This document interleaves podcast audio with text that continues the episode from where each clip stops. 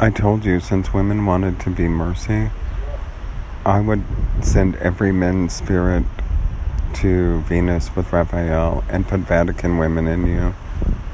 And since you wanted to be Jewish women, it would just be mammal penises and how homo God was once, in the meaning of who cares what the filth of the fetish of the flesh is. He would just be making human animal children. And women instantly wanted to cure disease to be um, important, so it would cure women, the filth of women. I kind of knew that it was going to happen. What they would want to be is be mercy because they saw a figurine, statue figurine once that looked like a woman, and it really was a meaning of something else. I warned them not to be Esther, the Madonna, and Child because they women couldn't be that.